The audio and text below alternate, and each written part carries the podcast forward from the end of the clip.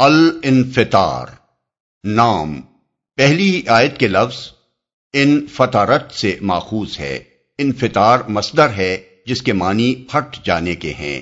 اس نام کا مطلب یہ ہے کہ یہ وہ صورت ہے جس میں آسمان کے پھٹ جانے کا ذکر آیا ہے۔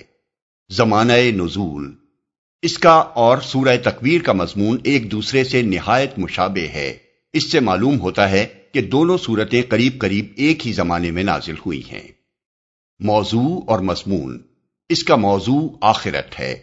مسند احمد ترمزی ابن المنظر تبرانی حاکم اور ابن مردوے کی روایت ہے کہ حضرت عبداللہ رضی اللہ عنہ بن عمر نے رسول اللہ صلی اللہ علیہ وسلم کا یہ ارشاد بیان کیا، جو شخص چاہتا ہو کہ روز قیامت کو اس طرح دیکھ لے، جیسے آنکھوں سے دیکھا جاتا ہے، تو وہ سورہ تکویر اور سورہ انفطار اور سورہ انشقاق کو پڑھ لے۔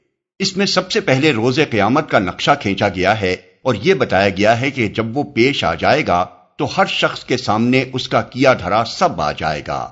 اس کے بعد انسان کو احساس دلایا گیا ہے کہ جس رب نے تجھ کو وجود بخشا اور جس کے فضل و کرم کی وجہ سے آج تو سب مخلوقات سے بہتر جسم اور آزا لیے پھرتا ہے، اس کے بارے میں یہ دھوکہ تجھے کہاں سے لگ گیا کہ وہ صرف کرم ہی کرنے والا ہے، انصاف کرنے والا نہیں ہے؟ اس کے کرم کے معنی یہ تو نہیں ہے کہ تو اس کے انصاف سے بے خوف ہو جائے۔ پھر انسان کو خبردار کیا گیا ہے کہ تو کسی غلط فہمی میں مبتلا نہ رہے۔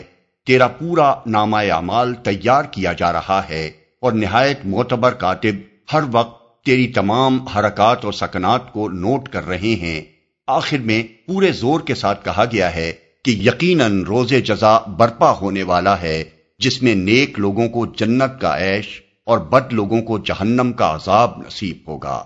اس روز کوئی کسی کے کام نہ آ سکے گا۔ فیصلے کے اختیارات بالکل اللہ کے ہاتھ میں ہوں گے۔